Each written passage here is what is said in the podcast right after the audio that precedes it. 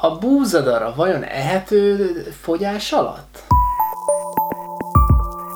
Nos, az igazság az, hogy nagyon sok ember egyszerűen az étrendjéből diéta alatt ö, tiltja minden, minden ö, búza származékot, lisztet, ö, búzadarát, és gyakorlatilag minden ö, olyan, ét, tehát minden olyan ételt, amiben ö, valamilyen búza található.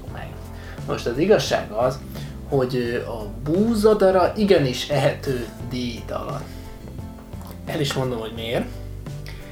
Ö, azért, mert ö, alapvetően ö, bármilyen étel ehető, ö, pontosabban bármilyen alapanyag ehető diéta. Tehát nincs rossz alapanyag, kizárólag rossz étel van.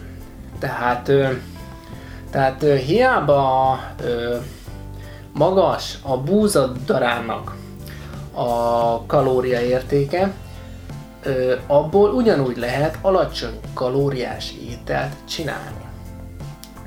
Azonban ö, nem, a, nem az alapanyagnak a hibája az, hogyha rossz ételt csinálsz belőle. Például, hogyha süteményt csinálsz belőle, akkor alapvetően igenis azt már nem lehetne megenni, tehát ö, hiába van benne, ö, az egy rossz ételnek számít, és azzal igenis hízni fogsz, és tönkre fogja tenni az egész diétádat.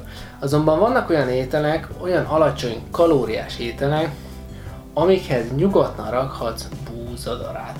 Ilyenek általában a levesek. Nagyon sok leves van, amihez ezt raknak. Sőt, a tejbegríz is egy olyan étel, amiben ezt kell rakni, és egy igencsak ö, ö, ideális ö, ételt tudsz belőle csinálni, hogyha szeretnél fogyni. Nyugodtan lehet enni, nem a, a búzadarának a hibája az, hogy a rossz ételt ö, csinálsz belőle, azonban, ö, sőt, még én is ettem ezt, ugyanis heti négyszer-ötször gyakorlatilag mindig benne szerepelt az étrendemben, amikor éppen folyókúráztam.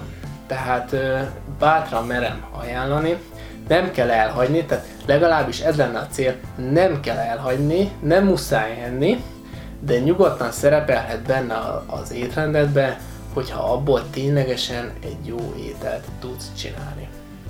A nap kérdése, te is elhagytad lényegében a búzából származó ételeket? Írd meg nekem itt lent.